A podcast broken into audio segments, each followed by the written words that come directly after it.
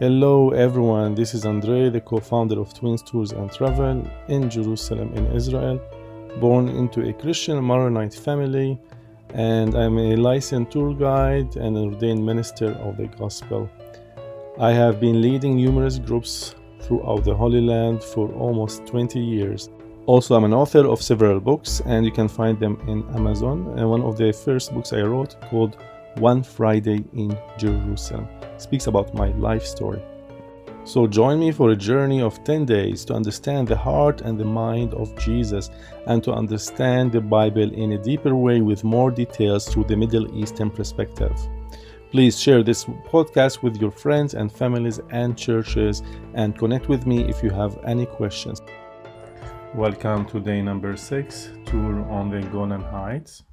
We're just finishing visiting Caesarea Philippi and what is called Panias, and we learned about it. And we are heading all the way to Mount Bental for the observation view towards Syria. And this is a very steep mountain. It's actually an extinct volcano that stands 1,165 meters or 3,822 feet above sea level and it looks more like a cone shaped hill. Now the bus dropped us at the parking lot and we are walking towards the lookout to Syria. We started early in the morning with a lookout to Lebanon, remember that? And by the end of the day, we are looking to Syria. We will see three countries today Lebanon, Syria, and Israel, all in one day. So the group are walking through a unique display of recycled metal art. The first thing you're going to be welcomed on Mount Bental is a huge dinosaur and other fun sculptures. As you see, they are all the work of Johannes de Jong, a Dutch artist who lives and works in the nearby kibbutz Merom Golan. And this kibbutz, Merom Golan, had the idea to reconstruct and open this mountain, Mount Bental, for tourists to come and have an observation point to Syria. So they developed all the area.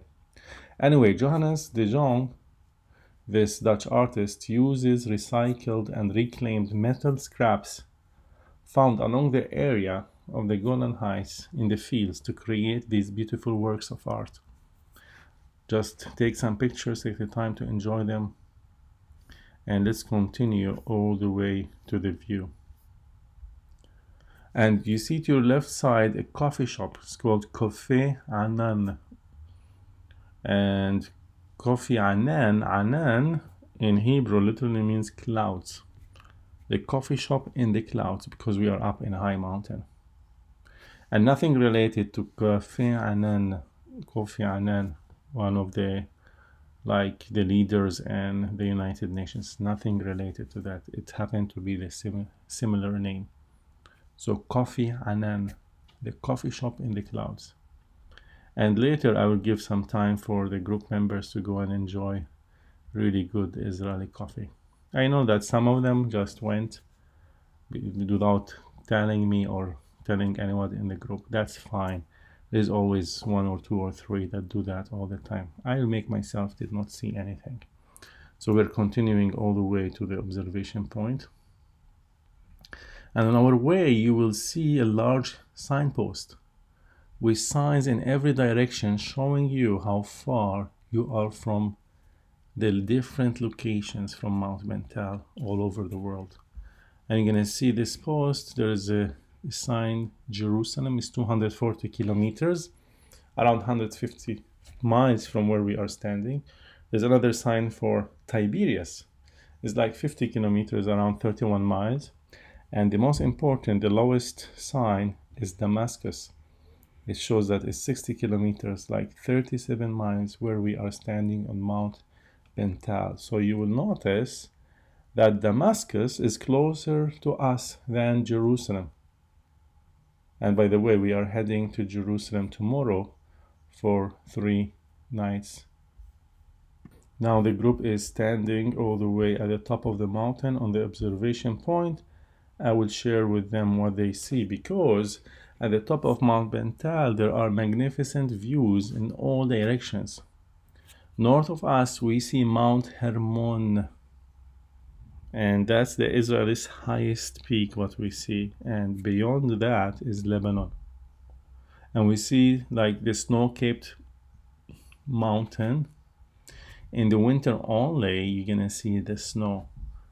And if you visit in like later during march april you see remains of the snow. But in summer the snow would disappear completely and the hermon is a narrow mountain ridge that forms the lebanon syria boundary along its spine and this long ridge is 70 kilometers long around 45 miles but only 11% of its southern area is inside the land of Israel. Imagine only 11% of that mountain is in Israel, the rest is in Syria.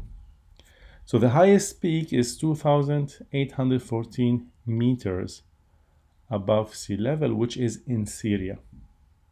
But the highest peak of that mountain in Israel is called Mitzpe Shlagim, which literally means the snow observation point is about 2,224 meters, which is around 7,300 feet.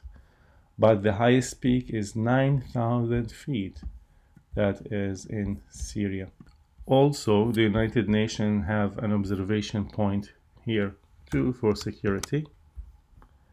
And you can try skiing on Mount Hermon during the winter season and roughly between December till like uh, January, February.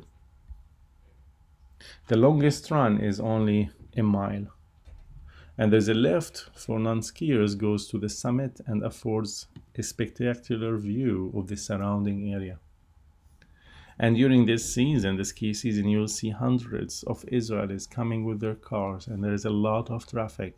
And literally, it can take several hours just waiting to go to that mountain to ski also from the top of the mountain from here we can see like a bird's eye view of many of the Druze villages where sits below in the distance of the mountain range and the upper Galilee what we call also in front of us we see the Syrian village of Quneitra you see all the ruins of the flattened houses of this city which once had a population of 20,000 people. And you can see that the atmosphere is like post-apocalyptic and very eerie and everything is demolished because of the war in 1973 and later there was a ceasefire. Israeli troops withdrew from Quneitra and before handing Quneitra back to Syria the Israelis evacuated the population and then systematically destroyed the buildings of the city sealing anything movable and and that move was so much heavily condemned by the United Nations. And the later Syrian president, Hafez al Assad, ordered that the city shall not be rebuilt again, and since then the ruins have become something of a propaganda exhibit. The area is under Syrian control within the United Nations petro demilitarized zone between Syria and the Israeli occupied Golan Heights. Also, south of us, you see another mountain, Mount Avital. This is today an Israeli army base. And look all the way, all the way. You're gonna see also a mountain and split from the center. And if you look carefully, you will see a road in the center of the hill. And even if you focus, you can see cars driving on that road this road leads to Damascus. Damascus is only 37 miles away from us.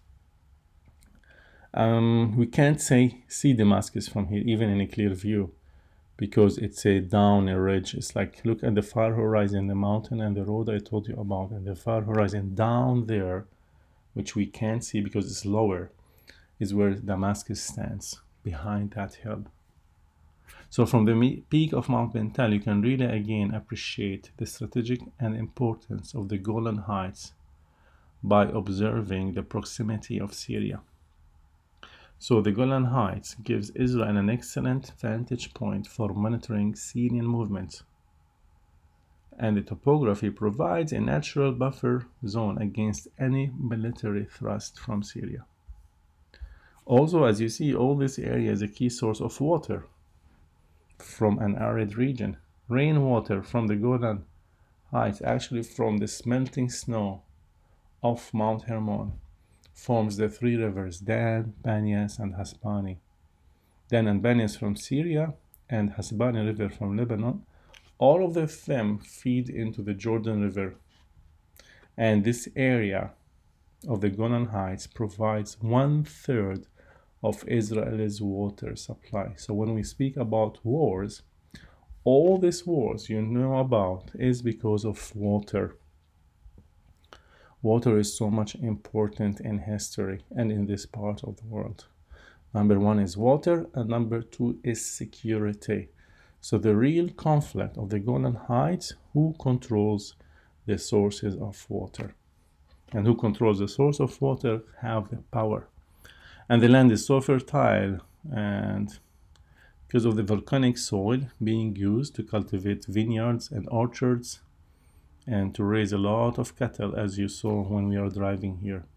There's a lot of vineyards a lot of apples a lot of cherries a lot of strawberries a lot of agriculture so the Golan Heights is an agriculture community both the Druze villages and the Jewish settlers who lives in the Golan Heights work in agriculture. If you look all the way down, you can see a UN observation point. These white buildings in the center are UN forces that used to monitor the area from the ground within Syria. And that area is no longer safe, so they moved into Israel and are now making use of the observation post here. Look to the right side now, you can see the white buildings and these are the UN forces. And many times they will come and set an observation point here to the right side, what you see, and look through the binocular if there are some activities in Syria. So all these white buildings are the United Nations forces. And you heard about the Syrian civil war began in March 2011, and the end is not really done, uh, and it's still going on. And the border line between Israel and Syria has switched hands a few times between Assad's regime and the different rebel groups. Although Israel has taken no position in that conflict, Syrian rebels' shells have mistakenly fallen in Israel in this area on a couple of occasions, and some attacks in Syria have been attributed to Israel.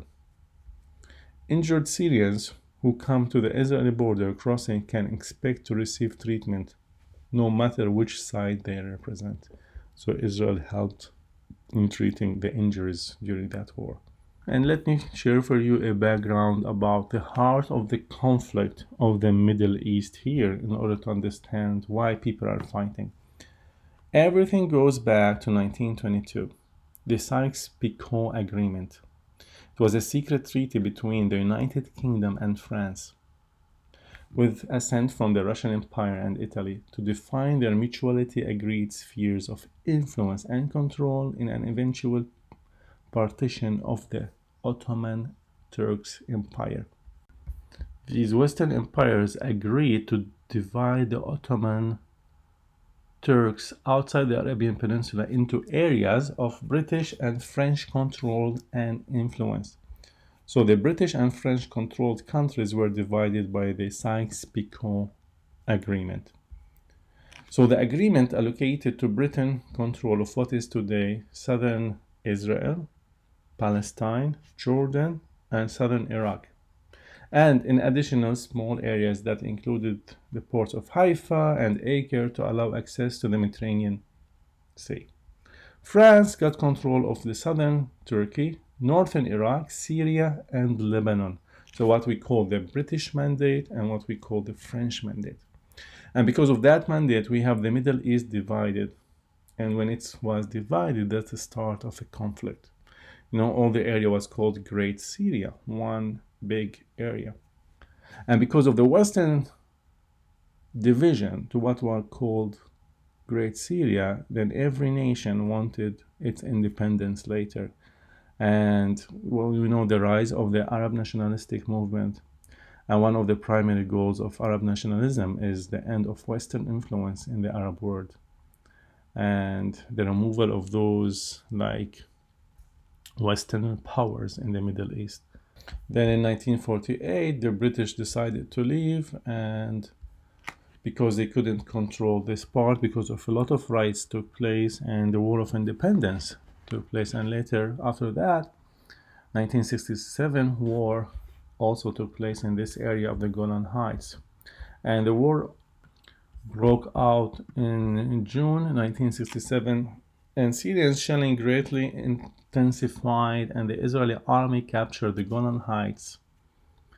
The area came under Israeli control as a result of the war, and they took mostly the surface of 1070 square kilometers, which is around 410 square miles of this area, what we see, and the slopes of Mount Hermon. So what you see in front of you with a surface of around 40 square miles. And during the war, between 80,000 and 130,000 Syrians fled or were driven from the Golan Heights here. Only around 7,000 remained in the Israeli occupied territories, which are the Druze villages. And Israeli sources and the United Nations for Refugees and Immigrants reported that much of the local population of 100,000 fled as a result of the war, whereas the Syrian government stated that a large proportion of it was expelled. Anyway, Israel has not allowed former residents to return back for security reasons, but as I mentioned, the remaining villages, five of them like Majd al-Shams, and Ein Qiniyye, Mas'ade, Buqata, and Shaita, these are the five Druze towns uh, in the Golan Heights that remained here, and the Druze community stood there, and now they are under Israel control. Another battle took place here also, huge one. It's called the Valley of the Tears battle. That was on Yom Kippur War in 1973. It was one of the largest tank battles ever and was miraculously won by the Israelis with their small force of only 160 tanks. But the Syrians attacked with 1,500 tanks and 1,000 artillery pieces and with a small Israeli force. The Israeli army suffered large casualties also as well, and by the time the battle was over, only seven Israeli tanks were operational, and after 900 of the Syrian tanks were destroyed. The Syrian army turned and fled away, leaving the land for Israel. Today, to remember the hard battle, the valley below the mountain I have told you about, nearby Mount Hermon, is called the Valley of the Tears, and some of the tanks are standing till today to commemorate the 1973 Yom Kippur War. And after I'm explaining all about wars, people will get tired. I'll open the Bible and start to read from Psalm 133. Behold, how good and pleasant it is when brothers dwell in unity. It is like the precious oil on the head, running down on the beard, on the beard of Aaron, running down on the collar of his robes. It is like the dew of Hermon. Again, it is like the dew of Hermon, which falls on the mountains of Zion. For there the Lord has commanded the blessing, life forevermore. Let me explain for you about this psalm. Psalm 133 is a song of ascent, a song for going up to a high place. And for the Jewish people in ancient times, that high place was the temple in the city of Jerusalem. One literally goes up to Jerusalem. The city crowns the hill, and its temple stood on a mountain. In this exalted place, the highest act was to worship God. So this is what we are doing, by the way, following the footsteps. After this, tomorrow we're gonna head up to Jerusalem, to Mount Zion. And the Jewish people sang Psalm 133 to express their joy in coming together for worship at the temple where God promised to meet them. The psalm imparts blessings and life to God's people, and it proclaims oneness in faith. These themes, abundance and unity, flow from the Psalm 133. As the temple in Jerusalem was the high place for the Jewish people, so Easter is the high point of the gospel. From here, the gospel spreads around the world. All right, Jesus from Mount Transfiguration, Mount Hermon. Remember, we learned about it. He went all the way up to Jerusalem to be crucified and died during Passover. And then he has risen from the tomb and he raises us up from unbelief to faith, from death to everlasting life to abundance. This is exactly what we are doing. All right even going all the way from Mount Hermon all the way up to Jerusalem, as I mentioned. So it's all about abundance, it's all about brothers gathering together in faith. Faith in the risen Christ draws people not only to see things from the Eastern point of view, but to see things with our brothers and sisters. The risen Lord creates a new family of those who believe in Him, no matter what is their backgrounds. No matter what they are from Syria, no matter they are from Lebanon, no matter they are from Israel, but unity among the body of Christ, among believers. Look what it says in John 20 29. Blessed are those who have not seen and yet have come to believe. And the gospel flows down freely from the summit of Easter and makes one family in Christ. So, Jerusalem, Easter, the resurrection of Christ unites Christians around the world. Standing on this high place, we become one in faith and have hope and love each others. Unity in God is a major theme in Psalm 133. How very good and pleasant it is when kindred live together in unity. You know, the word kindred in some translations may also be translated to brothers, but does not mean blood relatives, but people joined by God's grace. This is a very short psalm, but it's highly ambitious. It calls all people to worship God. It begins at one very particular summit and go all the way down to Jerusalem. It starts with a few insiders but flows outward in a blessing for many.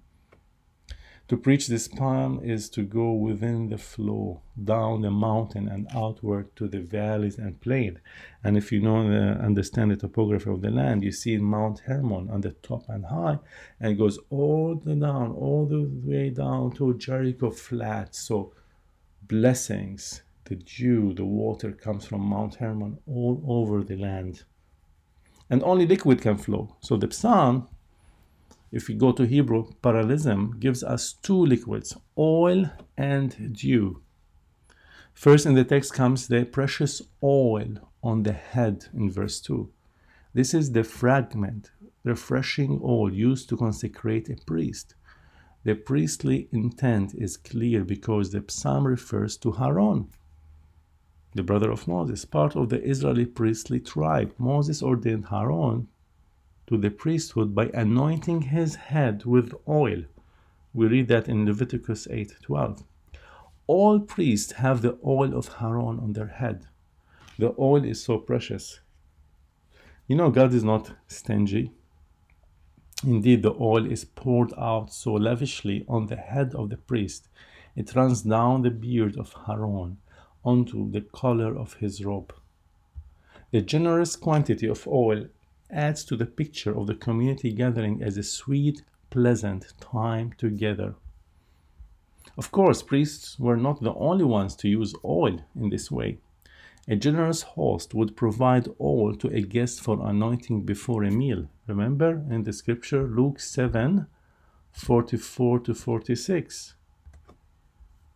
Christians recall a woman who anointed Jesus for his burial and how the woman brought spices to the tomb. But on Easter, these gifts of mourning took a new meaning as hope spread from the empty tomb.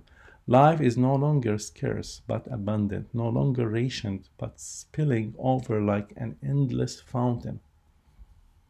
Oil for us signifies worship, feasting, celebrating, and unity. Death separates people, and the resurrection promises that we will dwell in unity forever in Christ Himself. God wants to bring the faithful together, a community of saints across time and distance, all of us together. Look what's written in verse 3. It's like the dew of Hermon. Mount Hermon, as you see, rises above the all the area, is the highest mountain. What we see in front of us, it had its share of heavy rainfall and snow. The melting snow or dew flowed down into the valley. It fed the Jordan River and reached as far as the oasis of Jericho. You know, in a dry country where the rain is scarce and the rivers dry up, the land and the people depend on water. Remember, I told you the most important thing is water that comes from a distant source. It is the scarcity of water in the dry land which makes Mount Hermon's dew so precious and so much important. Like the oil that flows down the beard of Aaron, so the dew, the snow of Mount Hermon, reaches far beyond its point of origin and gives life to far away lands. And this is like Jesus. Transfiguration took place on Mount Hermon. And from here, he brought all the blessings all the way down, all the way down through the dry land, like the river going up to Jerusalem. And he's calling people to worship, to believe in him. And in worshiping this God in love, we become one family united together. The resurrection of Jesus Christ slacks our thirst for life and love. Jesus opened the way to eternal life. We thought it's only for a few. No, it's for everyone. There is enough place to everyone. Jesus arose and his word calls forth a global family of believers. And there at the high point of Easter, the Lord ordained his blessing life forevermore. Grace flows down to us and makes us one in faith. It's for all people, it's for everyone. You know, in our times of conflict and economic distress, like the coronavirus epidemic and like what is happening with the riots with the black community and no justice people are divided. But god wants us to come together in unity like psalm 133 the psalm offers hope and the promise of kingship in christ the message god loves us abundantly and holds nothing back against us like the oil of blessing, bringing people together in faith. Everyone is equal in God's kingdom, like the dew of Mount Hermon flowing with abundant life. So, Psalm 133 is for everyone that needs to believe in Christ. So, what I will do, I will use this opportunity and tell the people to pray over the borders between Syria and Israel, and even to pray for ISIS and for the Christians and the Muslims that live in Syria, for God to bring peace into their life and into their hearts, and to be brothers and sisters together, and for them to recognize the real Messiah despite the war. Everyone need to be saved. These people want to be saved. They have to be brothers and sisters together. We have to be community together. They are all equal in God's kingdom. And I usually ask from the pastor of the group and all the group to stretch their hands towards Syria and to pray for angels to come down from heavens and bring revelation to people that Jesus the Messiah is the Christ and he's the only savior for all the people and we spend like 10 to 15 minutes in prayers. And then after we finish, I will give also free time for people to go down. There is a bunker below us, and You're welcome to wander around it and get a unique and authentic Middle Eastern experience. I tell them get a torchlight or use your phone as a light source because as you go underground, it gets dark. And there's a small room within the bunker that there is a story of the battle can be read from the signs on the wall. And when emerging from the bunker, you're gonna see a binocular can be operated for a small fee to see the Israeli Syrian frontier and the old battlefield now covered over the fields of grain and produce. And they will always like the options, and I tell them also enjoy the coffee there at the Coffee Anan, and I give them a meeting time on the bus. Now, when everyone is in the bus, we're heading all the way to the hotel, but I suggest for them to go and visit one of the wineries and I start to teach them about wine. I tell them, Welcome to Napa Valley. The Golan Heights is like Napa Valley and is covered with vineyards. And the Golan Heights is most famous for its wine. By the way, six of the main wineries have combined to produce a wine route. And there is really great wineries in the area that produce high quality wine and fine wine and i would suggest to go for a tasting wine and all the group will agree about it because it's always a special experience because it's so much better to taste the wine and drink the wine in the vineyard where its grapes are grown it's always worthwhile visiting a vineyard and during your like visit to Israel to truly understand the Golan wine. You know, in the mid 90s, there were just seven wineries in Israel. Today, the nation have more than 300 wineries all over. And every winery has its distinctive qualities. But the Golan Heights Winery, where we're going, is one of the most well known exporting its wine to 25 different countries and they are very well established for tourists. The Golan Heights winery is the best. Because the management at the Golan Heights winery puts so much effort and time in taking care of their visitors. And they have one of the most comprehensive visitor centers and hands on the most varied touring options of any winery in Israel. They offer four standard tour options ranging from one to four hours in length. Because some people want to learn about the process of producing wine, visiting the oak barrel cellars where the wines are aged, and enjoying a wine tasting. I recommend the one hour tour, the classic visit. It's the best. If you want to enjoy wine tasting session with a greater variety of wine options, this is the wine one hour tour is the best. And you're not much into wine, you certainly enjoy like the striking scenery and the pastoral atmosphere that surrounds the Golan Heights winery.